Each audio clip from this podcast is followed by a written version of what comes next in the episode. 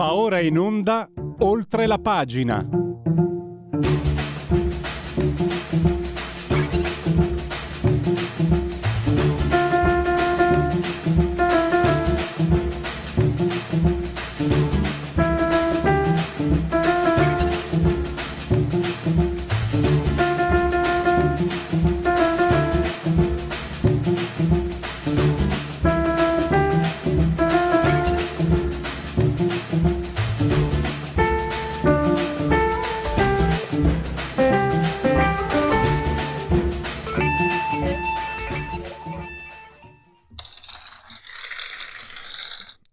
Che sentite sono gli applausi per eh, la sigla di questa trasmissione che si chiama Oltre la pagina, in simultanea con voi, con Radio Libertà, quando sono scoccate le 10.39, insieme al grande Giulio Cesare, assiso saldamente sull'artollo di comando regiotecnica. Entrambi siamo sospesi a 110 metri sopra il livello del mare, con temperature che dicono 26 gradi centigradi sopra lo zero interne 26,3 invece esterna, 54% l'umidità, questo non è un bel segnale, 1015,8 millibar la pressione.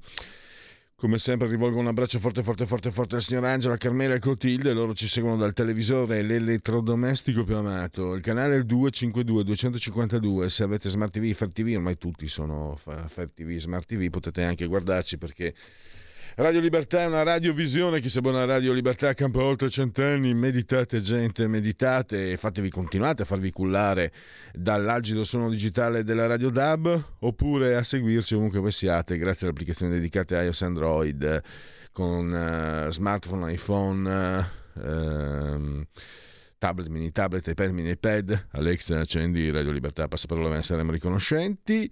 E poi vi ricordo sempre il sito radiolibertà.net e la pagina Facebook. Parleremo del quadro economico, io ho detto montagne russe perché allora, occupazione mai così bene come 60,1%,01 dal 77, 1977 che non andava così bene. Però il carrello della spesa ha avuto un aumento, un rincaro del 9,1%, come non accadeva dal 1984. Il PIL è aumentato più del previsto, più 4,6, ma attenzione che eh, non è, diciamo, non bisogna cantare vittoria, eh, bisogna essere contenti di questi risultati, ma sono il frutto non di provvedimenti strutturali, ma eh, chiamiamo, pure, chiamiamo pure il prossimo ospite Giulio, eh, ma sono diciamo eh, frutto di, di, tagli di spesa, poi per esempio il PIL eh, diciamo, risente della spinta positiva del PIL degli ultimi tre mesi del 2021. Ci spiega tutto Giuseppe Di Turri tra poco. Gli agnelli, gli agnelli. Quando ero ragazzo, probabilmente, se io sono anti-juventino naturale, è perché a me sono sempre stati sul gozzo, gli agnelli. E non sono cresciuto in una famiglia comunista, anzi, però non so perché, è mm, questione di pelle. E mi ricordo che anche da ragazzino ero stato abbastanza intelligente da leggere la famosa frase quello che va bene per la Fiat va bene per l'Italia. E io ho pensato, guardate che non ero del tutto eh, scemo, perché ho pensato, eh, ma allora se c'è qualcosa che va bene all'Italia e non va bene alla Fiat non si può fare. Ed è quello che è andata, è andata sempre così. E succhiano soldi e poi eh, ormai sono la sede ad Amsterdam, sono usciti da Piazza Affari eh, il manager lusitano, le auto le, le, le hanno eh, praticamente le fanno eh, costruire agli altri, eh, prendono soldi a raffica e pontificano, perché per esempio eh, l'Apo Elkan, sì, sì, quello là, eh, fenomeni, buffoni, scappati di casa, fantozzi di provincia io non sapevo ci fosse differenza tra Fantozzi di provincia e Fantozzi eh, di città. Evidentemente lui ha visto un altro film, l'ho visto io. Comunque, eh, questo era diciamo gli epiteti rivolti a coloro che, hanno, che non hanno dato la fiducia, non l'hanno tolta. Si sono astenuti, per essere più precisi, con il governo Draghi e tra l'altro questo era un polo di una grande famiglia, la Poelcan. Eh, voglio dire, eh, tratta con industriali, tratta strategie finanziarie. Eh, non è un, insomma, formigli, potrebbe dirgli qualcosa, ma non lo farà mai. Anche perché la maggior parte sono tutti a libro paga di costoro. E poi, e poi, ascoltate un po', vi lascio la curiosità, parleremo di un libro che torna nelle librerie dopo 53 anni il piccolo manuale della guerriglia urbana, scritto da Carlos Marighella nel 69. Carlos Marighella era un comunista rivoluzionario brasiliano, figlio di un italiano. Lo faremo con Matteo Fais. Adesso ci spiega uh, come stanno le cose eh, Giuseppe Lituri che abbiamo in linea. Benvenuto dottor Lituri gra- di, della Verità, grazie per essere qui con noi.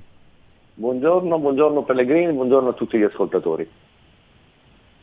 Allora, allora, io ho detto montagne russe, no? Perché l'occupazione straordinaria, 60,0,9%, dal 77 non andava così. Il PIL è cresciuto più 4,6, più del previsto. Però dopo andiamo a fare la spesa ed è aumentata la spesa del 9,1%, non succedeva dal 1984. Eh, ieri lei ha, l'altro ieri per essere più precisi, eh, consiglio, suggerisco di recuperare l'articolo perché c'è una ricostruzione, come sempre, del dottor Lituri, molto puntuale, molto precisa, che spiega, eh, innanzitutto bisogna essere contenti per carità di questi risultati, ma spiega mh, da, cosa stati, da cosa siano scaturiti. Non è che l'Italia è diventata virtuosa, le politiche economiche sono diventate virtuose. Eh, ci sono stati tagli di spesa, ci sono altre situazioni. A lei la parola per spiegarcele, dottor Liturri. Sì, ehm, io in quell'articolo commentavo, poi riprendo anche sul numero di oggi della verità un po' di quei temi, commentavo un fatto, cioè se guardassimo nello specchietto retrovisore avremmo una lettura delle cose che sono accadute, avremmo degli indicatori.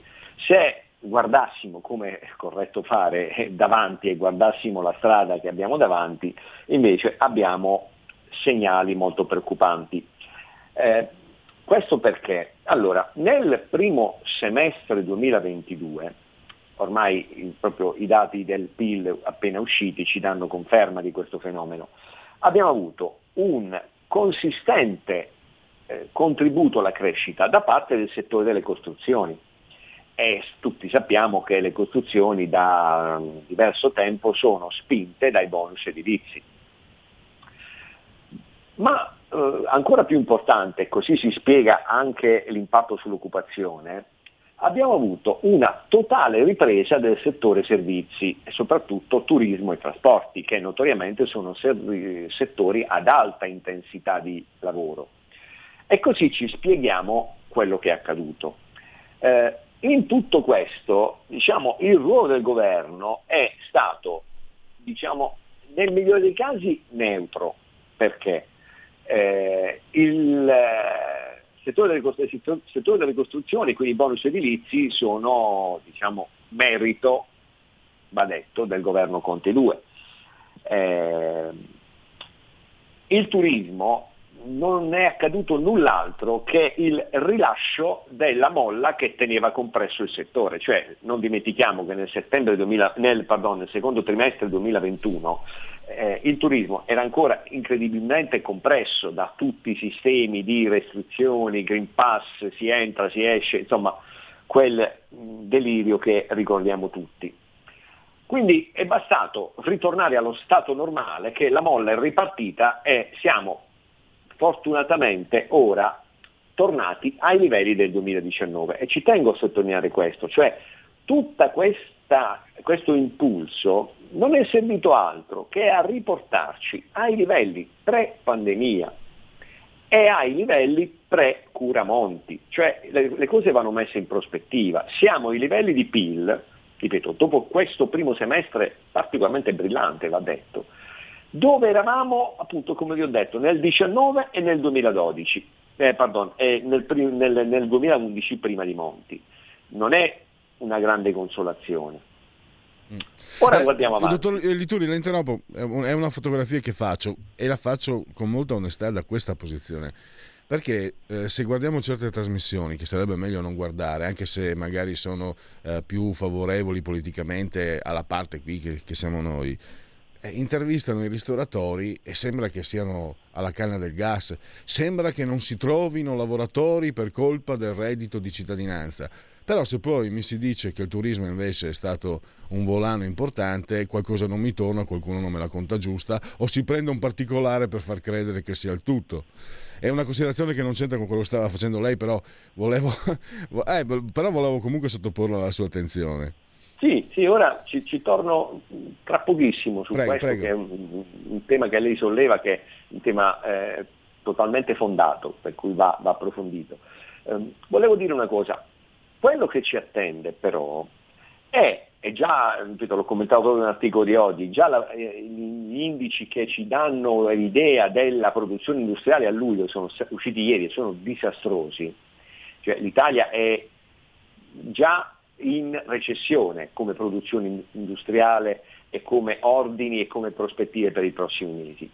Allora, il consumatore, ma anche le aziende, di fronte a un'inflazione del 7-8%, nei primi mesi reagiscono lavorando sui margini, attingendo ai risparmi, quindi non abbiamo sentito il mosso dell'inflazione, perché è così, eh, eh, nei primi mesi si tende a pensare che sia transitoria, non si aggiustano i comportamenti di spesa o le, gli assetti produttivi. Da qualche settimana, sia nel mondo produttivo che nel mondo delle famiglie, eh, il morso comincia a fare male. Ecco perché c'è questo disallineamento, ecco perché le prospettive ora risultano seriamente danneggiate dal persistere dell'inflazione. E aggiungo qualcosa ancora di, di, di più importante.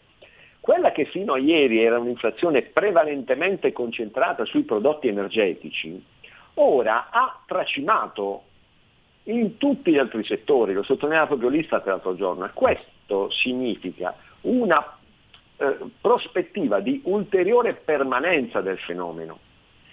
E, e quindi andiamo verso contrazioni importanti dei consumi e contrazioni importanti delle produzioni industriali. Eh, dottor Lituri, mi perdoni, c'è un altro punto importantissimo perché eh, noi ci sentiamo da alcuni anni, eh, l'ascoltiamo per, per, la sua chiarezza, per la sua competenza e purtroppo devo dire, dottor Lituri, che nel corso degli anni ho anche scoperto che lei vede lontano e ci azzecca quasi sempre. E mi ha preoccupato la questione dei eh, crediti non, non, più cedibili, no? sono nell'edilizia, dalle parti del super bonus e dintorni.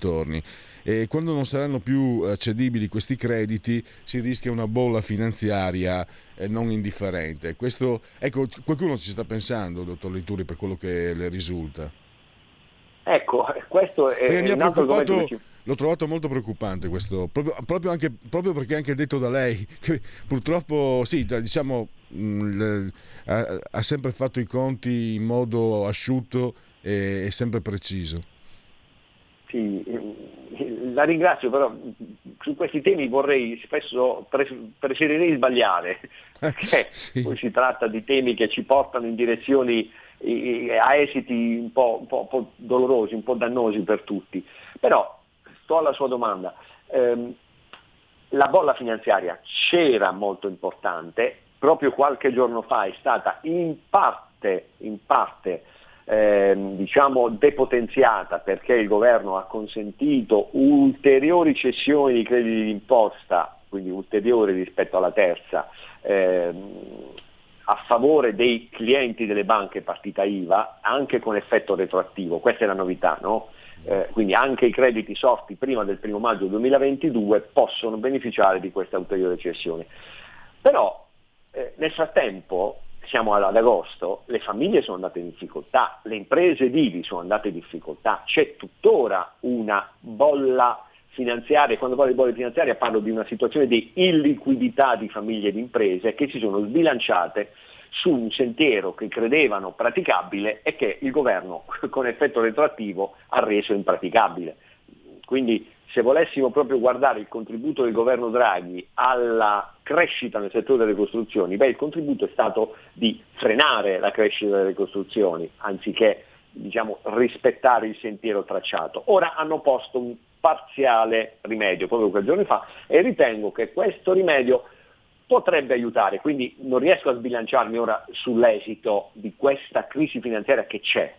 Eh, eh, però ecco, io a questo punto mi auguro che questo intervento riesca a smussare le punte più preoccupanti e a diciamo, incanalare quello che c'è di liquidità e, riuscire a farlo fluire, cioè quello che c'è di crediti, a farlo fluire e farlo diventare liquidità. Questo è un auspicio, purtroppo non riesco a fare previsioni. Eh, sì, mm, senz'altro. Eh, una domanda ancora, dottor Liturri. Eh, queste conseguenze potrebbero far parte di un disegno complessivo di Draghi, cioè questa specie di, di, di mm, eh, giro di, di soldi. No? Lei dice toglie con una mano, con la sinistra toglie, con la destra mette eh, i soldi nelle tasche degli italiani potrebbe essere stato intenzionale, cioè Mario Draghi che fa degli interventi diciamo di cosmesi per, eh, per, per rimediare, insomma, no? non, non, perché sia malvagio e cattivo, ma perché eh, in quel momento altro non si può stabilire e quindi eh, prende queste iniziative per far sì che ci si trovi a luglio in una situazione perché se non, se, se non ci fossero questi dati sarebbe veramente se fossero eh, all'opposto questi dati inflazione a parte intendo dire saremmo veramente nei pasticci. Può essere, può essere un, un, preciso piano insomma sto parlando di un banchiere sto parlando di un uomo eh, come Draghi che la sa lunga sicuramente. È una curiosità poi più, non so quanto possa essere importante ma è una curiosità mia. Sì Guardi, la mia idea è che eh, siano azioni totalmente deliberate e totalmente desiderate. Eh, perché? Cosa mi lascia eh, diciamo, eh, fare questa affermazione? Da un lato il governo Draghi non ha mai fatto un mistero di voler aderire in pieno ai limiti posti dalle regole europee sugli obiettivi di bilancio. Per cui se quelli sono i limiti e quella è la volontà di aderire, il risultato non può essere che le azioni e i decreti che abbiamo visto in questi ultimi sei mesi. Soldi tolti da una parte e messi nell'altra. Eh, soldi presi come maggiori imposte, perché sappiamo che tu, tutti noi che quando andiamo a fare la spesa e i prezzi sono aumentati, in proporzione aumenta anche l'IVA. Questo significa un aumento del gettito fiscale lo Stato ha incamerato queste maggiori entrate e ha pensato bene, ecco questo è, di rigirarle a favore dei contribuenti con tutti i vari decreti per il bonus energia e quello che sappiamo che è accaduto. Eh, tutto questo ha invarianza di saldi, quindi eh, sono manovre, sono scelte totalmente deliberate, totalmente eh, eh, rispettose di un perimetro che Draghi non ha fatto un mistero di voler rispettare. Ora, il punto è questo, sarà sufficiente? Cioè continuare a togliere da una parte e mettere dall'altra con effetto netto zero è una strategia che forse ha premiato nel primo semestre 2022, ma nel secondo che succede? E nel secondo già i segnali ci dicono che non sarà sufficiente, cioè muovere in modo accorto ci mancherebbe, la leva di bilancio, non in modo sprovveduto e, e da tana libera tutti, ma muoverlo in modo accorto, la leva di bilancio dovrebbe essere un qualcosa che chi a questo punto governerà, chi verrà dopo Draghi, dovrà considerare. E, ancora una volta, come scrivevo oggi, non c'è giorno senza che dalle colonne di, dei giornaloni italiani o anche dei giornaloni stranieri arrivi qualcuno a dirci che questo non si può fare, cioè, mettendo una pesante ipoteca sul raggio d'azione di qualsiasi governo siederà a Palazzo Chigi da settembre-ottobre 2022. Quindi Draghi non solo ha rispettato un sentiero, ma ha imposto, lui, eh, aiutato dall'Unione Europea, un sentiero anche per i mesi successivi. E il mio auspicio e che forse ne parlavamo già, però lo ribadisco perché siamo a otto settimane di campagna elettorale, siamo a otto settimane dalle elezioni e continuiamo a parlare solo di organigrammi ed alleanze. Il mio auspicio è che appunto qualsiasi forza politica spieghi agli italiani cosa intende fare rispetto a questo sentiero stretto o inesistente eh, lasciato a disposizione della finanza pubblica.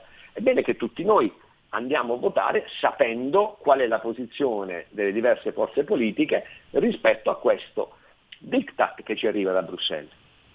E un'ultima, abbiamo due minuti, un minuto. Il, il PIL, eh, questa crescita tendenziale eh, risente eh, diciamo del, del, trimestre, l'ultimo trimestre del 2021 mi sembra.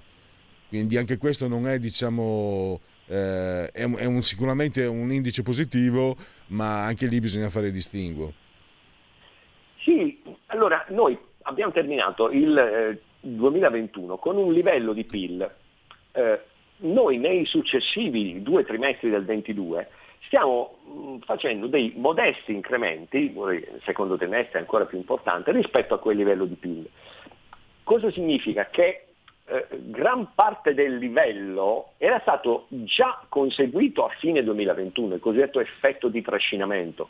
Cioè se noi mm, nel 2021 sui diversi trimestri abbiamo fatto molto meno di 100 come PIL e poi abbiamo terminato con 100, beh è ragionevole, eh, proprio sono i calcoli che ci dicono che se cominciassimo a fare 101, 102, eh, diciamo buona parte di quella crescita è già crescita che, dicono gli economisti, si eredita dal, o cosiddetta acquisita, si eredita dal, dal 2021. Non dimentichiamo che il primo semestre 2021 è stato ancora pesantemente influenzato dai cali di attività per le restrizioni. Quindi ora siamo in un regime, chiamiamolo normale, mm, siamo ritornati all'antico e ancora una volta dobbiamo confrontarci con le prospettive che abbiamo davanti, che sono quelle che, che ho appena illustrato. Eh, abbiamo concluso lo spazio. Ringrazio ancora il dottor Giuseppe Liturri di, della Verità e a risentirci presto e grazie davvero. Grazie Pellegrini e buongiorno a tutti gli ascoltatori. Un nuovo modo per sostenere la tua radio. Visita radiolibertà.net. Ti basta un clic e potrai versare il tuo contributo volontario direttamente online. Potrai donare con ogni tipo di carta di credito, anche prepagata. Ti aspettiamo online su radiolibertà.net. Sostieni la tua radio con il tuo contributo volontario. Radio Libertà. La tua radio. Diamo voce alla nostra gente. Stai ascoltando Radio Libertà. La tua voce libera, senza filtri né censura. La tua radio.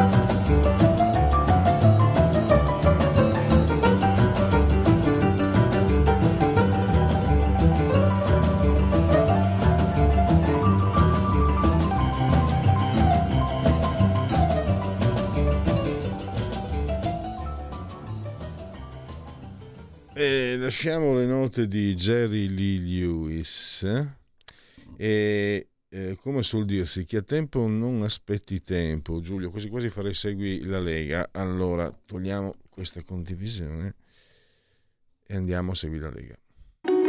Segui la Lega è una trasmissione realizzata in convenzione con La Lega per Salvini Premier. Innanzitutto fatemi ricordare la, come si può chiamare? Convention, eh, eh, ormai sta diventando un classico, mm, ormai da, da, parecchi, da più di qualche anno a Milano, a Milano, Milano Marittima, a Cervia. Eh, una serie di incontri, di appuntamenti, di confronti. Questa sera benvenuti in Romagna con eh, Pietro Rossi, che è sindaco di... Eh, allora, tu Giulio, scusami, mi avevi messo...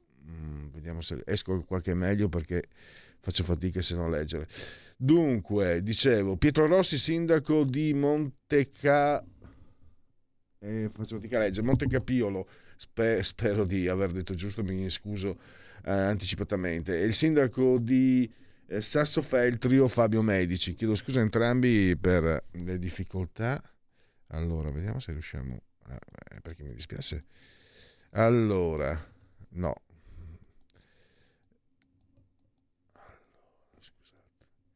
Monte Capiolo sembrerebbe scritto. Tu Giulio che sei più giovane vedi meglio. Confermo, chiedo scusa ma eh, l'età è una spietata compagna di viaggio. E oltre a loro, poi alle 20.45, Riccardo eh, Molinari, eh, capogruppo della Lega Montecitorio, Giulio Blino, eh, Ingrid Bisa, Francesco Paolo Perchinunno, eh, poi che è presidente dell'Associazione Giovani Avvocati, Eliana Denuzzo, che è presidente del Consiglio Nazionale Dottori Commercialisti ed Esperti Contabili, e Giorgio Spaziani Testa, che è il eh, presidente di Confedilizia. E alle 21.45 Massimiliano Fedriga, eh, moderatrice Emanuela Moreno, giornalista del TG2. E il tema sarà eh, con, eh, con Molinari e gli altri ospiti la giustizia. Allora, chiedo scusa per l'impasse, ehm, vi ricordo altri, gli, eh, le altre possibilità che vi offre legaonline.it scritto legaonline.it tra queste c'è appunto la possibilità di iscriversi alla Lega Salvini Premier molto semplicemente 10 euro che si possono versare anche tramite PayPal senza nemmeno essere iscritti a PayPal eh, codice fiscale e altre informazioni richieste, quindi vi verrà capitata la magione per via postale la tessera Lega Salvini Premier. Il D43 è una scelta libera che non ti costa nulla. Il, uh, scrivi D43 nella tua dichiarazione dei redditi. Ricordo D di Domodossola, 4 il voto in matematica. 3 il numero perfetto.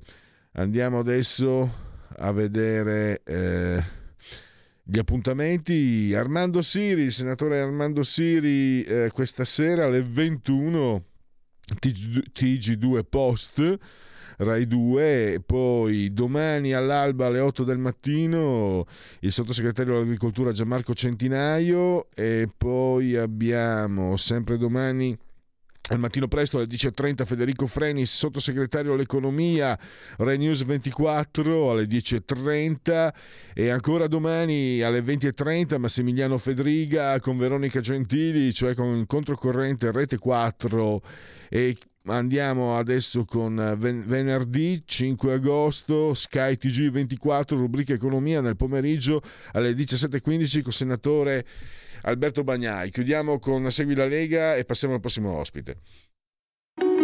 Segui la Lega è una trasmissione realizzata in convenzione con La Lega per Salvini Premier. Allora, eh, credo che Francesco, eh, no, ancora qualche, qualche istante, eh, tra poco dovremo avere appunto Francesco eh, Bonazzi che eh, domenica sulle pagine di Verità e Affari ha pubblicato la prima parte di una sua eh, ricostruzione, eh, prima puntata anzi, poi vedremo qu- quante puntate eh, ci sono. Vediamo un attimo se eh, siamo in... Eh, allora, vediamo ancora qualche istante, abbiamo un minuto, quindi eh, vi do gli aggiornamenti Così hanno scoperto Alzaviri, tradito dall'abitudine di stare al balcone. Gli 007 hanno creato un modello della sua casa. Pescara, sei colpi di pistola nel bar del centro, ucciso un architetto, grave un ex calciatore. E poi Letta Calenda e rimpallo di responsabilità, il PD punta a evitare rischi in 20 collegi. Berlusconi è il simbolo con Salvini e Meloni, eh, un bianco e rosso verde eh, incrociato. Allora, abbiamo Francesco Bonazzi e come abbiamo anticipato, domenica ha avviato una, una storia a puntate sull'oro, sulla famiglia Agnelli. Poi eh, Francesco ci dirà magari quante puntate avremo. Intanto benvenuto e grazie per essere qui con noi Francesco. Ciao, grazie, grazie a tutti e buongiorno soprattutto a tutti gli ascoltatori di Radio Padania Libera. Allora, tu non sei tenero in questo articolo, te lo dico subito, giochi in casa perché io mi sento, so di essere diventato anti-juventino naturale perché mi stavano sul gozzo gli agnelli. E come ho detto agli ascoltatori, e non sono cresciuto in una famiglia comunista, però non so perché avevo questa antipatia. E penso, ho, ho pensato, tutto sommato non ero così sciocco eh, da giovane, perché quando lessi la frase era attribuita a Gianni Agnelli, che tu riporti, no? quel che va bene alla Fiat va bene anche all'Italia, io ho pensato, ma scusa un attimo, se per caso qualcosa va bene all'Italia ma non va bene alla Fiat, non la possiamo, non la possiamo fare allora. No, no, non è, non è biunivoca, non ha mai funzionato il doppio senso, no, no. no. Eh, ecco, allora partiamo da qui perché poi tu hai osservato, insomma, c'è, c'è una ricostruzione, tra l'altro eh, mi permetto di osservare, io per preparare la puntata, adesso ho mandato, manda pure in loop, eh, ho, ho, penso, ho messo insieme parecchie, molte, molte immagini e ho trovato delle foto, eh, la balilla, l'ardita, eccetera. Molte foto che dimostrano come la Fiat sia stata mh, mm, molto, diciamo, vicina al partito fascista. Tu riprendi anche una costru- una, uh, un appuntamento a Mirafiori sei mesi dopo le leggi razziali. Io dico che quelli della walk, walk culture dovrebbero andare eh, radere al suolo Mirafiori e già che ci sono anche lo Juventus Stadium. eh, eh. eh, perché insomma, cioè, voglio dire, non c'è dubbio. Eh, cioè io, io, credo che le, adesso non, non, non, è di quello che stiamo parlando, è una mia posizione, mm, io gioco sempre no, a carte no, scoperte. Io penso, io penso, che dopo le leggi razziali non ci siano più alibi, cioè quando uno mi fa le leggi razziali ah. e, e, deve, e, devo, e, mi costringe a denunciare il mio vicino di casa solo perché è ebreo, lì non esisti, allora. a, casa mia, a casa mia non esisti proprio, ecco. Ma, ma, ma, questo, ma, ma, e loro erano però molto amici lo stesso del, del Duce. Comunque, diciamo. Ma certo, lo, ma di chiunque ci prego. fosse stato Stalin, sarebbero stati amici di Stalin. Certo. Però sul punto eh, importante è questo: hai fatto un, hai messo, diciamo, il calendario proprio sulle leggi razziali ed è corretto. Possiamo fare un parallelo andando avanti per i nostri ascoltatori. Diciamo che non dico essere fascisti, ma fare affari e, e fare i lecchini col duce. Dopo le leggi razziali vuol dire A che non ti sono bastati 22, 39, 17 anni di fascismo, già vuol dire se sei in buona fede diciamo che sei un po' distratto se non tonto, però diciamo non prendere distanze dopo le leggi razziali è come il comunista che vede invadere l'Ungheria nel 56, se non vado errato, e rimane comunista, cioè torna socialista se sei in buona fede. Cioè ci sono degli spartiacque, cioè tu dopo non puoi andarci a bere neanche un caffè al bar dopo certe cose. E invece tu che in, dire, inauguri, perché ci sono, dico agli ascoltatori, se mettete le seguenti parole, lingotto, Benito Mussolini, Giovanni Agnelli su YouTube avete almeno 10 video diversi. Guardate il video e vedete è imbarazzante, ma uno dice, se lo vedi fratelli dice ma magari del 22, del 23. 4 o 5 mesi dopo entriamo in guerra e pugnaliamo la Francia, cioè entriamo in guerra, io dico, sono, entriamo in guerra dalla parte sbagliata, cioè dalla parte sbagliata contro l'Occidente, contro i valori liberali, contro Londra, contro Washington. E questi qua che hanno fatto dal dopoguerra in poi gli americani e gli amici di Israele, capito, inaugurano il lingotto alla presenza del duce. È una cosa così imbarazzante che re dice no, non ci vado perché sennò aggiungo io, come dire, mi viene la nausea. Cioè. E tu spieghi eh, con chiarezza anche, mm, procuratevelo se ancora non l'avete letto, eh, come proprio a loro de, degli Elkan chiaramente della politica non ne può portare di meno a loro No, quello che no. conta è avere governi che continuino a far cadere eh, soldi a pioggia nonostante la sede ad Amsterdam eh, sono, sono usciti da, da- da Piazza Affari eh, non fanno praticamente più auto però continuano a ricevere eh, contributi dallo Stato a- Con, la, con- con la minaccia di delocalizzare che a questo punto non so neanche quanto possa l'hanno già fatto. sì, sì, eh, era già fatto di fatto. Sì, io adesso anticipiamo per quello che posso, tu sai che i nostri ascoltatori che ci ascoltano per la prima volta probabilmente non sanno che tu sei veramente un eh, attentatore alla, alla riservatezza del giornalismo perché ogni volta cerchi di farmi dire che cosa sto facendo e di che cosa scriverò, cosa che non si fa. Però A, io mi fido di te e dei nostri ascoltatori. B, questa volta c'è scritto continua a fine pezzo, perché in effetti vuol dire che è puntata. Allora posso dire che tu hai già toccato due temi, allora per eh, come dire, rassicurarti sul fatto che spero, spero di non deludervi, ci saranno altre tre puntate perché questa è stata sui rapporti, i rapporti tra gli Agnelli Elkan e la politica.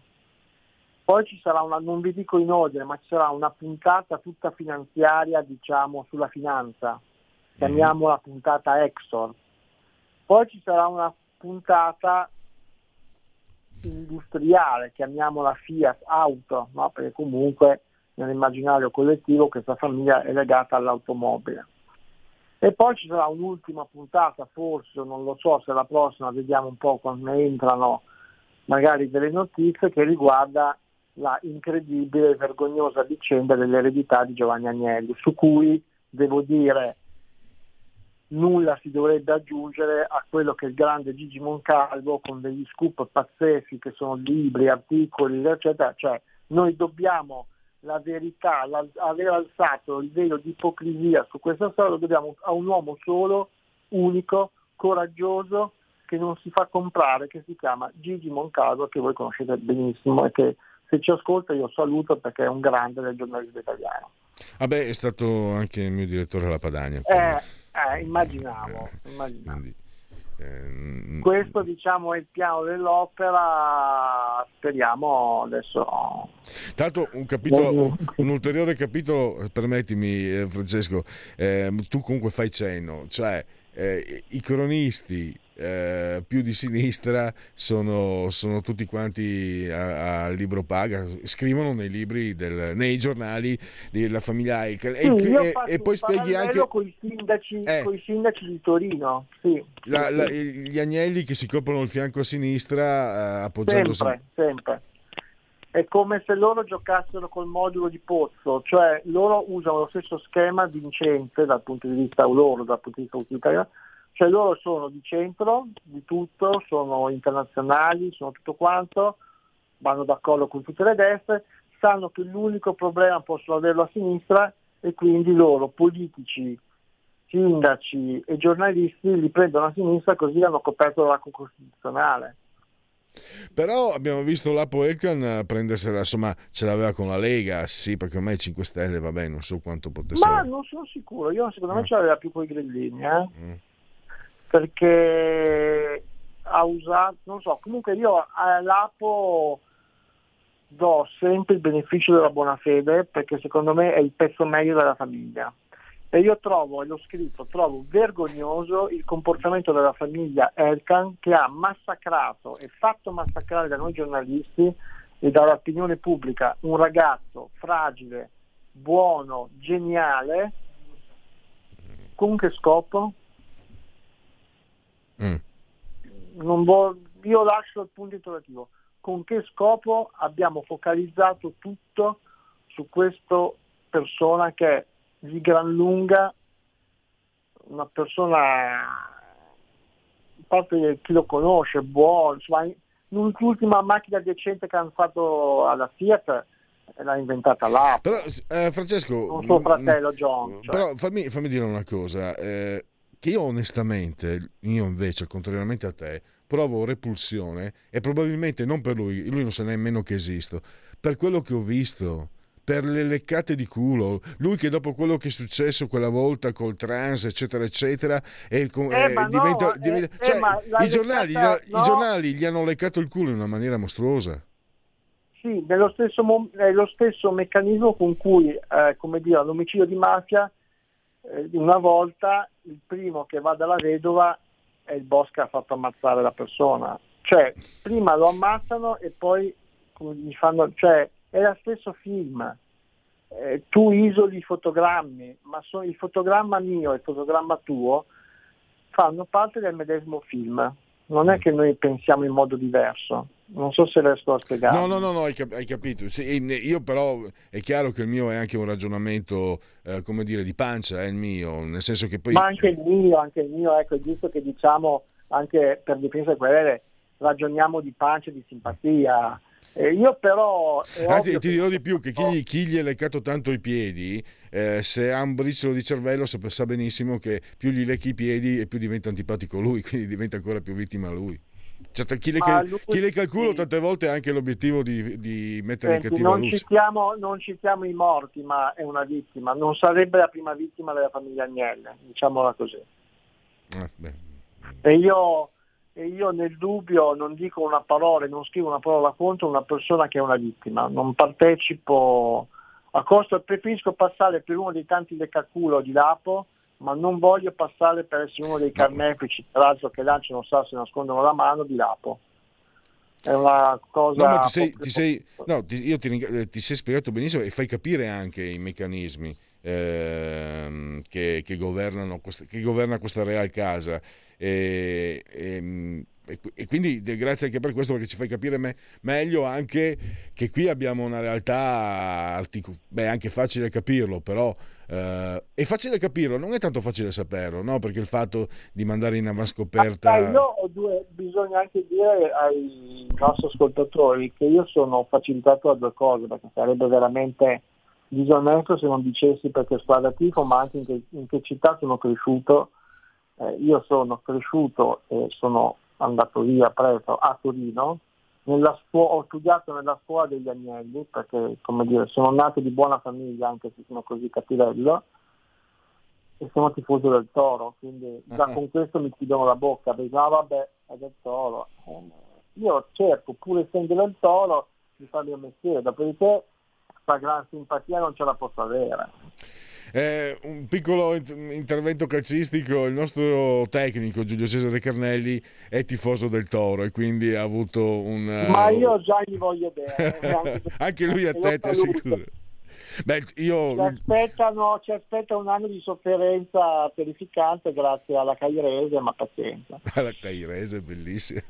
Allora, io mi porto dentro il ricordo del Toro di Radice, che era una squadra, eh, il, il, forcing, eh. il forcing. Il forcing olandese. Esatto. Ecco, mi permetto, se Cairo avesse speso la metà dei soldi che ha investito nel Corriere la 7 nel Torino... Avremmo vinto la Champions, hai ragione. A parte che ci sarebbe, beh, purtroppo il calcio è una passione, ci sarebbe anche da, da capire per quale motivo uh, Urbano Cairo eh, ha avuto successo in, mm, più o meno in tutte le attività che ha intrapreso e nel calcio io non sono d'accordo. Eh, guarda che Urbano Cairo per quel che ho visto io qualcosa ha speso nel Toro. Non ha portato a casa praticamente nulla. E questo ci sarebbe questo sarebbe un po' da, da... guarda io credo se tu hai pazienza mi inviti ti avverto tra un paio di mesi dunque adesso è agosto mi devi dare il 30 settembre diciamo a ottobre io metto in fila i conti e ti dimostrerò che non ha perso un centesimo nei 17-18 anni. Ah, adesso, eh, diciamo che l'uomo per, non, per, è un uomo diciamo, abbastanza oculato ecco, eh. il, braccino co- il, braccino corto come la gambetta ecco, quindi. mentre su tutto il resto non si capisce perché non è così oculato uh, io infatti distingo ormai Ah, allora, eh, eh, Francesco, Francesco, torniamo. Allora, sai che con Urbano Cairo torniamo Secondo me a Bomba? già venduto, eh, perché quando tu prendi giocatori con quei contratti brevi vuol dire che hai già venduto, cioè non stai investendo i soldi di Bremer, lui ha già venduto, speriamo che non abbia venduto a, a, un, a un, Emiro che che finanzia Al-Qaeda o l'ISIS, ma eh, secondo me ha già venduto. Sai che eh, Urbano Cairo ci è utile per tornare, tra, un brutto modo di dire, a bomba, eh, sì, vero, vero. perché Berlusconi disprezzato, ostacolato in tutte le maniere. Urbano Cairo no, quindi vuol dire che anche chi fa il mestiere degli agnelli in Italia non è, eh, deve, deve baciare la... mi viene da dire, baciare la pantofola è sbagliato, ma non deve dare fastidio. Come mai Berlusconi dava fastidio? Era solo una questione di snobismo, un parvenu, un arricchito per loro, oppure era uno che poteva, No. che, che amava allargarsi e che quindi poteva dare loro fastidio? No, no, no, la prima che hai detto, la prima che hai detto, e, per chiudere sul calcio su Berlusconi, Dio c'è, Dio c'è e ha fatto il sorteggio dei calendari. La prima giornata di campionato Serie A è il 13 agosto è Monza, Tori- Monza, scusate, Monza Cairese e io fa- ci tocchino, faccio scongiuri tifosi del Monza, io quest'anno titolo Monza se non, se non c'è un colpo di reni della Cairese e, e secondo me oggi cioè, il Monza ne fa giustamente 4 alla Cairese. Mm, quindi noi il 13 agosto avremo come dire, questa curiosità, sarà una notizia, di vedere, di vedere Cairo con Berlusconi, chi vince e chi ne capisce più di pallone. Eh, Cairo, che ricordiamolo, era, era un dipendente Era di Berlusconi. l'assistente, l'assistente di, di Silvio, certo hai ragione, noi siamo vecchi, a volte dimentichiamo di dire le cose. Sì, sì, E, eh, un altro, un altro mh, punto, Eh, questo è una visione mia che, che grossolana, ma ho sempre incolpato la famiglia Agnelli, cioè essendo loro i proprietari dell'Italia praticamente, di aver anche fatto, di aver fatto male eh, di aver fatto molto male al popolo italiano perché io li ho sempre visti con la democrazia cristiana poi non so quante colpe abbia la democrazia cristiana, artefici dell'immigrazione interna, che, ha che innanzitutto ci ha messo gli uni contro gli altri, che è una cosa bestiale che non si può vedere, ma cioè, se tu metti le- insieme le cose in quella maniera lì, sono cose che purtroppo sono- è quasi ovvio che accadano, perché i coglioni ce- insomma, sono tanti da tutte le parti. E poi ha impoverito il Sud, che ha, ha portato via al Sud, le- lo, lo dicono i sociologi, non lo dico io. Eh, Sì, sì, no, ma- ha, ha portato via al Sud le forze migliori, cioè se il Sud è ancora, è ancora anche- in difficoltà è perché eh, 50, 40, 30, 60 anni fa i migliori, i più bravi, quelli con più volontà sono venuti, sono venuti eh sì, a creare anche, a, a dare sostegno al benessere del nord, i giovani meridionali. Però il sud è rimasto, è rimasto sbottonato ed è rimasto anche alla mercé di clientelismi, di politiche clientelari che non portano da nessuna parte, anzi portano male. Eh, personalmente è un'analisi impeccabile, se, vuoi posso aggiungere qualche numero. Certo, Allora, la Torino, vado a memoria perché io poi sono vecchio ma non così tanto, sono nato nel 1968, però aggiungo che c'è un'altra cosa che mi facilita. Mio padre è stato un grosso manager di un'azienda svedese che è il più grande produttore mondiale dei cuscinetti a sfere, Mm. che sono un componente delle automobili. E quindi, e quindi è stato nell'auto ma da uomo libero perché il padrone di mio padre era in Svezia e quindi diciamo se io ho studiato e posso fare giornalista quindi eccetera, lo devo a una- alla famiglia Wallenberg che sono gli agnelli di Svezia. Mio padre mi ha passato la vita a spiegarmi la differenza tra i Wallenberg e gli agnelli. Allora, vado a memoria, potrei sbagliare perché prima del 68 sui dati demografici non sono sicuro. Secondo me la Torino del dopoguerra è una Torino grande non più di Bologna, avrà avuto 300-400 mila abitanti. La Torino di quando nasco io è una città 68, quindi già boom anni 60, boom dell'auto, quindi la Torino è una città di 1 milione e 150 mila abitanti, ok? 68. Rimane stabile fino agli anni 80, fin quando cominciano i licenziamenti, la gente comincia o a tornare al sud oppure per essere licenziata cosa fanno? Gli dicono mettiti in proprio ti diamo il camioncino e fai l'autotrasportatore. Quindi se noi abbiamo le autostrade intasate da 50 anni, lo dobbiamo a questa invenzione geniale della Fiat che prima accampa sui meridionali, gli Isevadica, li mette in dei quartieri ghetto, perché i torinesi quando sono nato io eravamo non più di 100-120 mila persone su un milione e due, oggi a Torino ci sono 900 mila persone. Eh, io non sono torinese, io sono nato a Torino ma mio padre è nato a Perugia e poi da parte di, da parte di madre mm. sono ligure, quindi mio padre nel 61, per dire com'era accogliente la città della Fiat, non italiana, della Fiat, se non capivano che era un avvocato ed era anche un manager, non gli davano le case in affitto perché era perugino, cioè era Terroni e anche gli Umbri.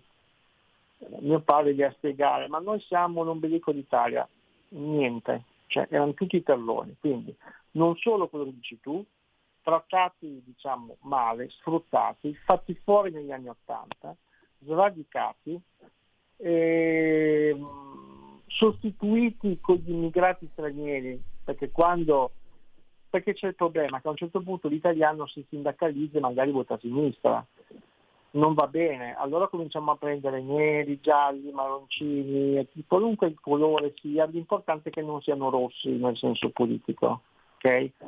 Mm-hmm.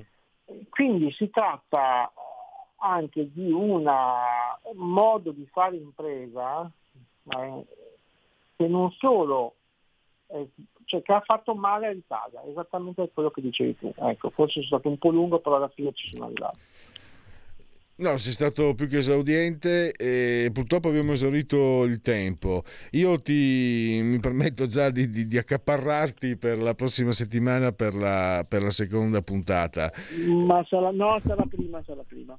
Ah, perfetto. E se no la gente si addormenta tra una puntata e l'altra.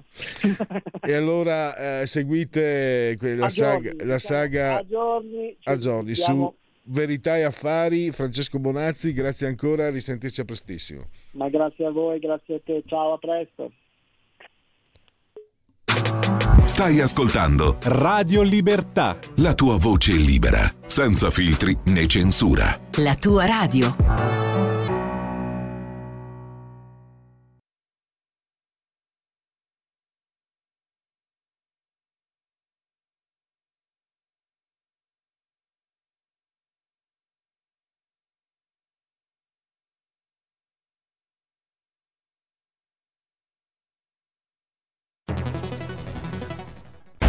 La radio è sempre di più ovunque.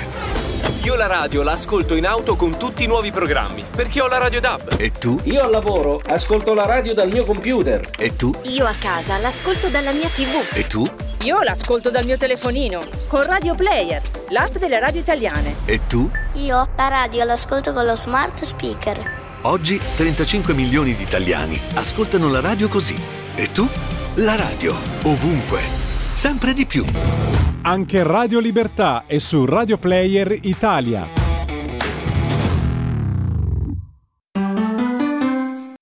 C'è chi te la racconta sbagliata e chi te la racconta male. C'è chi te la racconta tagliata e chi te la racconta al contrario e chi non te la racconta affatto.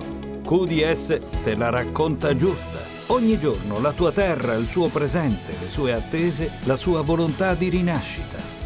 Leggi, abbonati, scegli il quotidiano di Sicilia. L'informazione giusta per crescere insieme.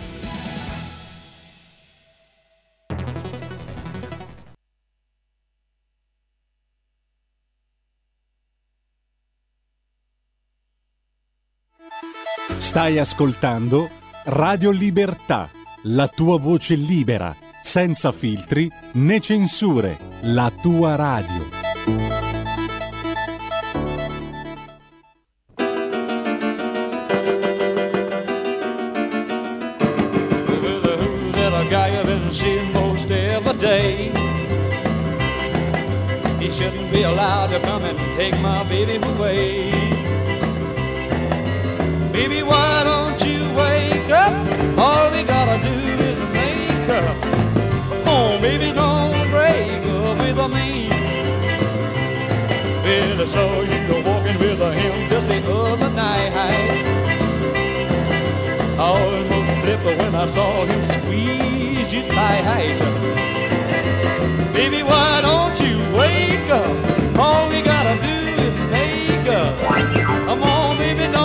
Break up with me.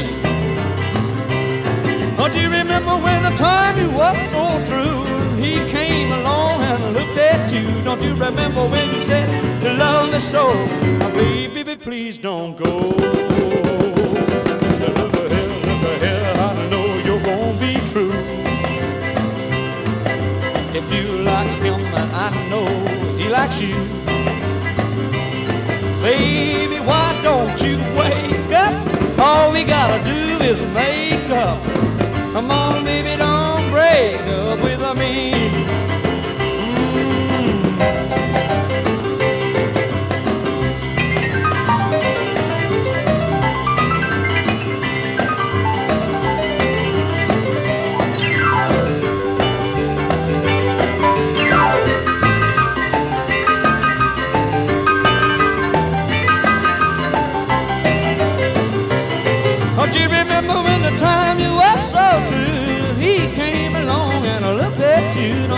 Remember when you said you love me so? Oh, baby, please don't go. Look here, baby, know you're gonna be true. If you like him, then I know he likes you. Baby, why don't you wake up? All we gotta do is make up.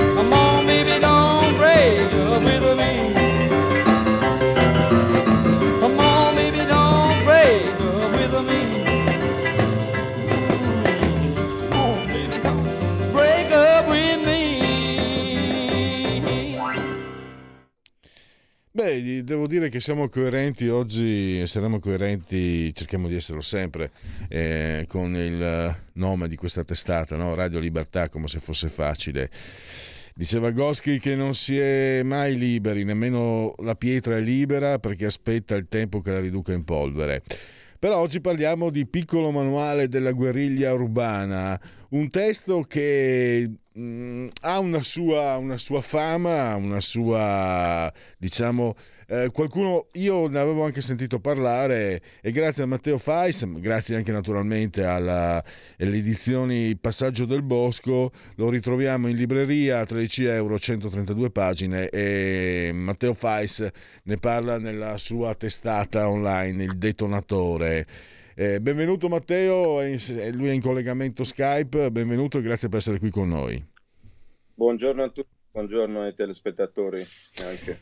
Allora, ovviamente, Matteo, sarebbe, non, eh, come dire, mh, sarebbe impossibile no? Eh, pensare a una apologia operativa di questo manuale, perché sono, sono riuscito a trovarlo e spiega punto per punto. Però io credo, Matteo non ti conosco, ma credo di aver capito perché hai voluto parlarne. Eh, e credo che ci sia anche un punto di contatto, mi permetto di pensare eh, con, eh, mh, senza voler sembrare di essere presuntuoso. Sai quando c'è stata la questione, c'erano i Novax, i Nomax, eccetera, eccetera. Il Novax ti telefona e ti dice guarda che c'è il vaccino che è come il serpente, fa- dopo il vaccino, quando fai sette passi muori. No? Siamo- sì, eravamo a quei livelli lì. Ma allora la mia risposta era: e quindi, cioè, fai qualcosa, no? Ma non solo prendere il telefono o fare il pirla online o anche il pirla al telefono in radio. Organizzati, usa il cervello, pensa. Ovviamente non sto dicendo, non sto indirizzando le misure di violenza. Non dimentichiamocelo, e scusa, dopo ti do la parola, che eh, Carlos Marighella scrive questo libro nel 69 in un paese o praticamente in pugno dei militari. Quindi lui eh, pensa alla violenza perché è vittima di violenza. Anche quella eh, del Green Pass, ma anche quella dei, vac- dei vaccini, per carità, può essere considerata violenza, ma è un tipo di violenza alla quale probabilmente devi rispondere con un certo tipo di risposta.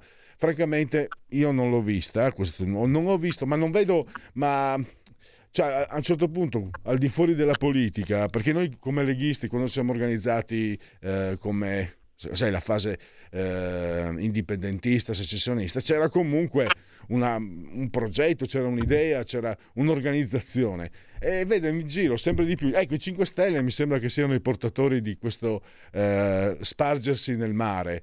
Eh, tanto sbraitare e poi alla fine però non hai un pensiero come ci insegna Carlos Marighella. Io credo che sia questo che può insegnarci Carlos Marighella.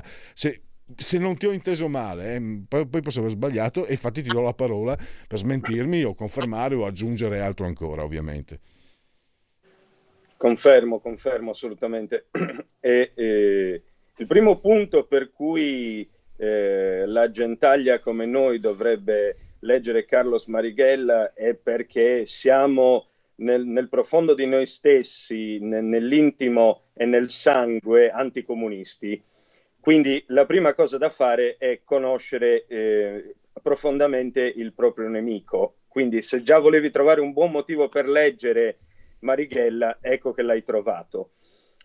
Come, come, per conoscere la storia di tutte le organizzazioni eh, che al, a questo piccolo manuale di guerriglia urbana si sono ispirate, non ultime le Brigate Rosse in Italia, ma ricordiamo anche la Rote Arme Frazione in, in anche, Germania. Anche l'IRA, anche l'IRA. Esattamente, esattamente. Quindi è assolutamente un testo da conoscere per eh, motivi culturali, eh, per, per, poter conoscere che cosa eh, si muoveva dietro quel, quel mondo, il mondo e che cosa si muove dietro il mondo del terrorismo. E naturalmente ehm, serve conoscere questo testo eh, eh, mettendolo in prospettiva storica perché non possiamo non considerare che naturalmente appunto fa capo a un altro tempo il, la, la, la, società di riferimento è quella del Brasile che per 21 anni vive sotto una dittatura e mh, naturalmente comunque tutti quei mezzi vorrei quindi che eh, si mettesse in pace chi è in ascolto e ha eh, velleità rivoluzionarie quei mezzi oggi eh, farebbero ridere perché tra eh, droni, riconoscimento facciale, eh, smartphone che ci portiamo appresso eh, un presunto guerrigliero verrebbe preso nel giro di un quarto d'ora, occhio e croce. E, ma questo, mm, quello che è interessante, però, al netto anche dell'ironia che ci ho messo adesso raccontandovi eh, de, de, del testo, la cosa interessante è mh, mm, di Marighella la, la volontà comunque di non piegare il capo rispetto a una situazione di oppressione. E io ho cercato infatti di dare una lettura di questo testo, una declinazione, diciamo così, relativa all'attualità. Cosa possiamo trarre come insegnamento? Beh, gli insegnamenti da trarre sono tantissimi, d'accordo? Mm, mi piace molto questa immagine. Lui dice che il guerrigliero deve sempre avere in sé una forte dote immaginativa eh, e anche tanta creatività. Beh, in fondo eh, tutti noi che eh, per mesi e mesi abbiamo manifestato contro il pass, eh, beh sì, ci siamo dati da fare eh, molto per quel che concerne la creatività e l'immaginazione, per bypassare tutte le, eh, tutte le limitazioni che eh, la cosiddetta dittatura sanitaria eh, ha imposto su di noi, su di noi che non abbiamo accettato il vaccino come non abbiamo accettato la misura del Green Pass. Naturalmente specifico una cosa, a scanso di equivoci, anche qui perché non voglio essere identificato con certi pazzoidi. Quando io dico dittatura sanitaria, utilizzo un'iperbole molto azzardata e altisonante ma, eh, naturalmente non, non, abbiamo avuto una dittatura Matteo, sì, neanche Matteo, vagamente paragonabile Matteo, a quella che in Brasile. Io, io, guarda, ho imparato l'esperienza. Eh, il vaccino è stato il più grande, il virus e eh, anche il vaccino sono stati i più grandi seminatori di odio. Perché io invece mi sono piegato, accettato, amen. Eh, poi io ho un'età diversa dalla tua, una situazione di salute diversa dalla tua e francamente l'idea, la, diciamo che, che potesse beccarmi quella, quella carogna, mi dava fastidio, insomma. Eh, però vedi, appunto, eh, non è lì il punto. Quello che, che mi permetto, io poi sono vecchiotto e quindi ormai è un po', un po spento, però quello che condivido moltissimo è, eh, da, ma da parte anche della tua testata, è offrire degli spunti per riflettere, perché per esempio io ho scoperto tra le tante cose di questo manuale i sette peccati del guerrigliero urbano, cioè lui ti indica anche gli errori da non commettere, nei quali puoi cadere. Io sto pensando, quelli che secondo me in modo comunque sacrosanto avevano il diritto di opporsi al vaccino e al, um, e al, al Green Pass la maggior parte di loro doveva leggerlo questo libro perché molti di loro infatti tu cosa devi tu che hai una posizione hai una determinata posizione sei costretto a prendere le distanze da chi? Da chi ha fatto la figura del coglione dell'idiota del, del, del superstizioso dell'ignorante del, della, della persona che non vorresti neanche incrociare per strada.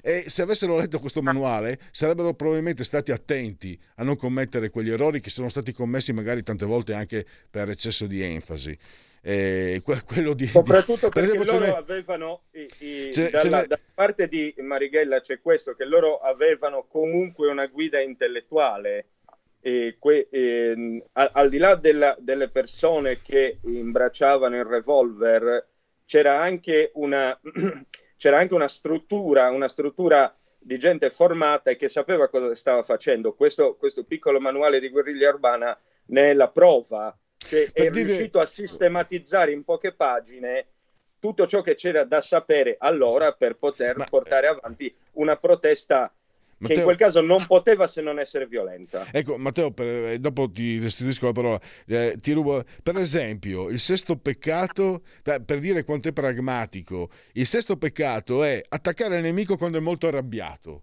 Che, cioè, ma questo dall'idea proprio di realismo allo stato puro, cioè si parte dal, dall'idealismo, ma poi per avere, per avere, l'idealismo applicato, realismo, ma proprio da quasi da catena di montaggio, perché evitare di attaccare il nemico quando è, è arrabbiato sembrerebbe quasi una cosa che fa anche un po' sorridere, invece è un suggerimento assolutamente, eh, assolutamente importante un me. suggerimento che noi protestatari delle piazze sicuramente non abbiamo, eh, non abbiamo compreso e fatto nostro perché eh, quando dovevamo insistere in modo massiccio, come era stato all'inizio con la protesta, è proprio lì che abbiamo cominciato a ridurci di numero in modo esponenziale fino a ritrovarci in 100 persone lì che appunto al limite potevano fa- ma- massimo organizzare un aperitivo di protesta Invece se noi in principio, quando il potere non era ancora tanto arrabbiato,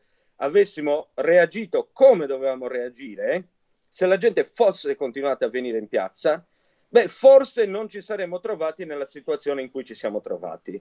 E in effetti questa è un, un'ottima considerazione quella che hai fatto riferendoti Infatti, ai io, io, mi, io mi ricordo benissimo... Mh eh, personalmente l'indignazione nel vedere, eravamo nella primavera del 2020, le manifestazioni degli esercenti, eh, bari, quelli che avevano bar, pizzerie, ristoranti, che non, non, ce la facevano più. E cosa hanno fatto? Sono andati pacificamente in piazza, alcune, in alcuni casi sono stati caricati, in alcuni casi qui a Milano il, il sindaco Sala li ha fatti multare, lui ha detto eh, ma non, eh, non, c'entra l'amministrazione comunale per la multa, no caro, se vuole l'amministrazione comunale può può, fare, può, può, dire di non combinarla, eh, può, può, intervenire.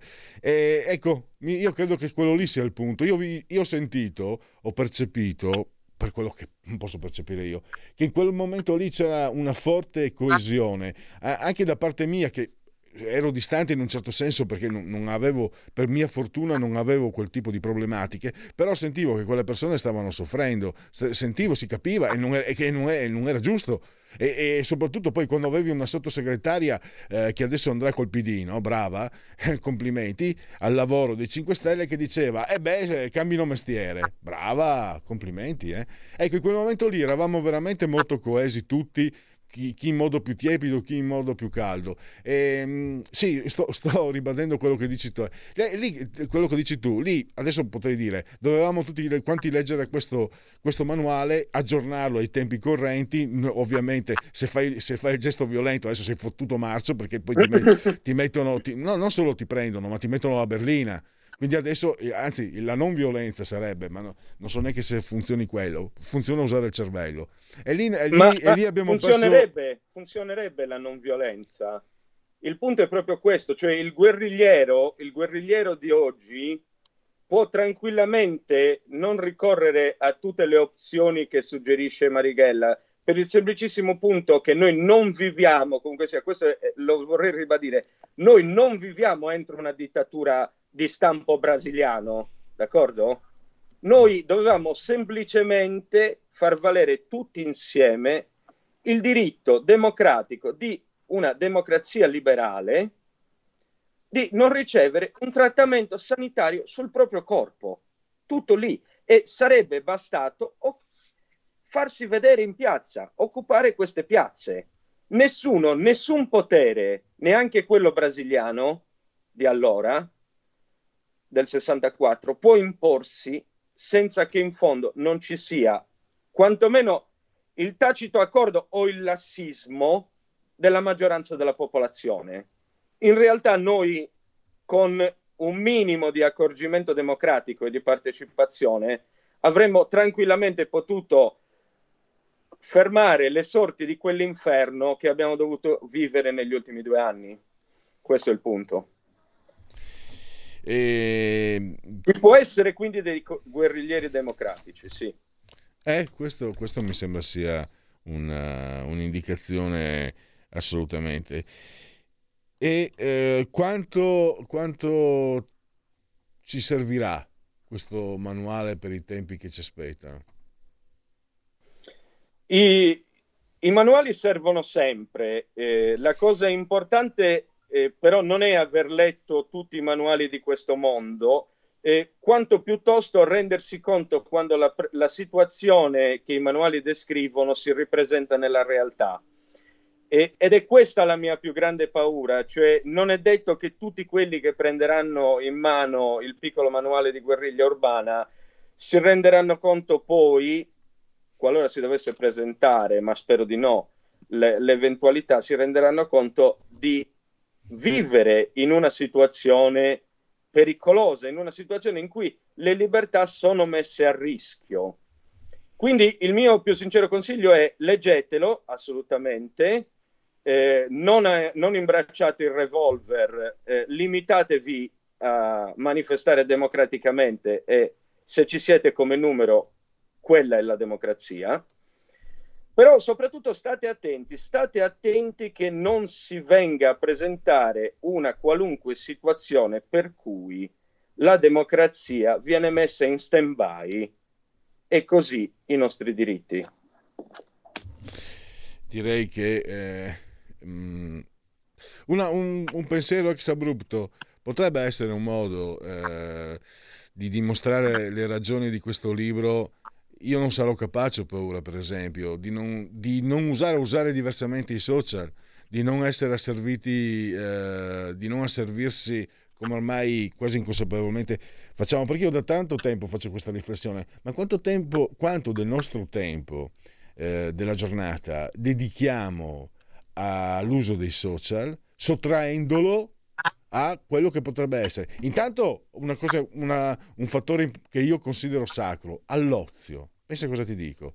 No, dicono che i furlani sono lavoratori.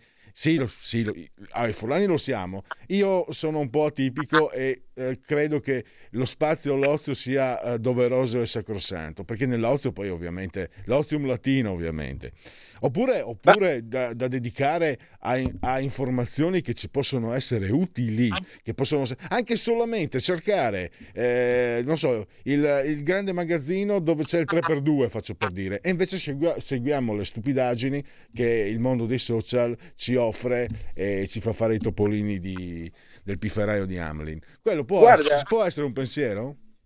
Guarda, io direi che Marighella oggi come oggi definirebbe i, i social come dei mezzi non convenzionali, come, mm. lo, come, lui suggerisce di utilizzare i nastri registrati, le scritte sui muri, eh, spedire lettere alla popolazione per spiegare le azioni di guerriglia eh, a cui eh, si è partecipato e che, e che, la, e che le, l'informazione ufficiale eh, cerca di, mar- di, manomettere nella sua narrazione, beh, Marighelletti direbbe no, usateli social, sono mezzi non convenzionali per fare una controinformazione, per dire no. alle persone, per fare, uh, per far sì che le persone abbiano accesso a tutta una serie di notizie e, e, interpretazioni di queste, soprattutto perché non è tanto la notizia in sé, bisogna vedere come la dai e che interpretazione ne fornisci.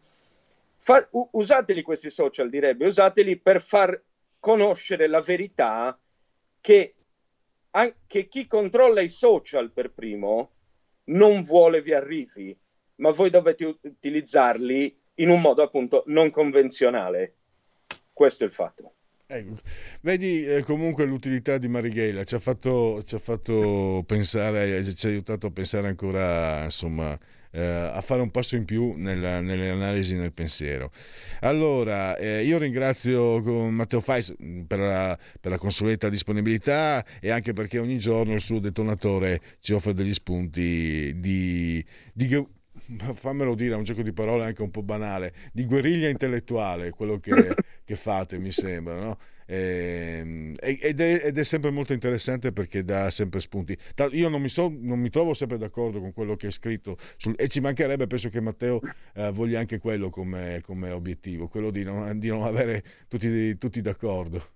Sovente non sono d'accordo neanche io con quello che scrivo, tranquillo. Assolutamente, quello è necessario. quello è necessario. Te lo dice un parapsico psicolabile, paranoico, schizofrenico, eccetera, eccetera. Grazie allora Matteo, davvero, e a risentirci a presto. Grazie a voi, a presto, salute a tutti. Allora, adesso eh, abbiamo ancora pochi minuti, usiamoli bene. Allora, eccoli qua i, da- i dati de- dell'Istat, quelli li avevo già letti ieri, comunque vi avevo detto 60,1, prima ho detto scusate 60,01 ed è il tasso di occupazione più alto dal 1977. Togliamo, uh, Giulio, togliamo la condivision e adesso il PIL la stima della crescita del PIL è del 4,6%, ne abbiamo parlato con Giuseppe Liturri, togliamo la condivision. E l'ultimo dato, così, così, dopo facciamo i genetriaci con la sigla, Giulio, se sei d'accordo. Eh, allora, prezzi al consumo, qui proprio siamo al delirio 7 più 7,9 su base annua, più 8 rispetto al mese precedente il carrello della spesa più 9,1, davvero uh, mala tempora currunt per il nostro portafogli. E allora andiamo a chiudere con uh, i genetriaci. La verità è che sono cattivo, ma questo cambierà. Io cambierò. È l'ultima volta che faccio cose come questa. Metto la testa a posto, vado avanti, rigo dritto, scelgo la vita. Già adesso non vedo l'ora. Diventerò esattamente come voi il lavoro, la famiglia, il maxi televisore del cazzo, la lavatrice, la macchina, il CD e l'apriscatole elettrico. Buona salute, colesterolo basso, polizza vita, mutuo, prima casa, moda casual, valigie, salottoli tre pezzi, fai da te, telequiz, schifezze nella pancia, figli, a spasso del parco, orario d'ufficio, bravo a golf, l'auto lavata, tanti maglioni, Natale in famiglia, pensione privata, esenzione fiscale, tirando avanti, lontano dai guai, in attesa del giorno in cui morirai.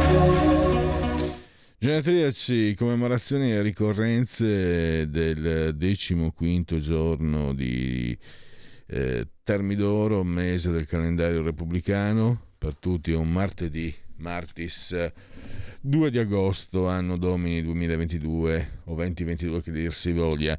Nel 1216 Francesco d'Assisi riceve dal Papa Onorio III l'indulgenza del perdono d'Assisi per la piccola chiesetta di Santa Maria della Porziuncola o Porziuncola, mamma mia decenti. Da quella data ogni anno nella giornata del 2 agosto in tutte le chiese del mondo chi è confessato, pentito e assolto può ricevere quella straordinaria forma di indulgenza, indulgenza plenaria che cancella le pene eh, dei peccati. Nel 1998 invece Marco Pantani vinse il Tour de France e gliela fecero pagare cara. 1798 genetico di Gra- Gabrio pa- Casati fu anche ministro dell'istruzione e, e, podestà di Milano. Credo che la sua tomba sia a Mugiò.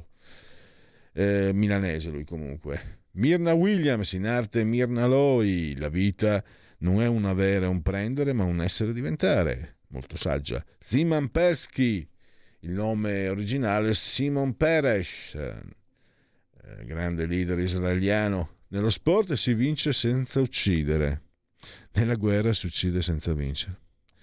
Il grandissimo, l'abbiamo amato, Corrado Mantoni, che voce meravigliosa. È lui che mm, nel 1945 la guerra è finita.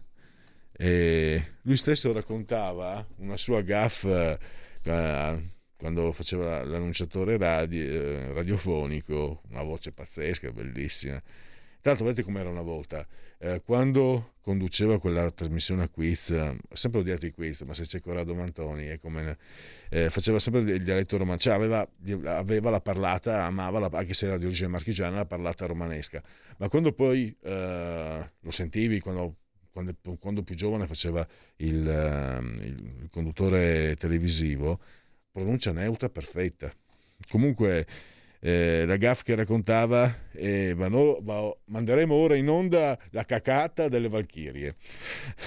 Peter O'Toole, Lawrence d'Arabia, 8 nomination, 0 Oscar, un record, gli horror di Wes Craven, il primo mostro con cui devi far paura al pubblico sei te stesso, Isabel Allende, eh, nonostante sia di sinistra ancora non gli hanno dato il Nobel eh, ma piace tanto la sinistra. Vi, eh, non vi sarà Dio fino a quando saranno presenti i ricordi, ma questa la sapevo anch'io. Però. Nana Vasconcelos, un grande musicista brasiliano che ha collaborazioni con David Byrne, Bjork, B.B. King, eh, Gato Barbieri, Giovanna Cassidi, Blade Runner, Zora, Claudio Ambu che ha vinto lo scudetto con l'Inter 79-80, da- Danilo Toninelli, il tunnel del Brennero. Se non ci fosse bisognerebbe inventarlo. Revoca per carità del terzo mandato, lo vogliamo ancora. E Giampaolo Pazzini, Inter, Milan, Atalanta, Sampdoria, siamo cioè nel calcio, siamo adesso alla chiusura. Grazie a Giulio Cesare Canelli, solamente sotto il comando e regia tecnica. Dopo di noi Sara Garino e Alto Mare, se non sbaglio, correggimi. Grazie a tutti per aver seguito anche, o- anche oggi Radio Libertà. Miau. Avete ascoltato oltre la pagina.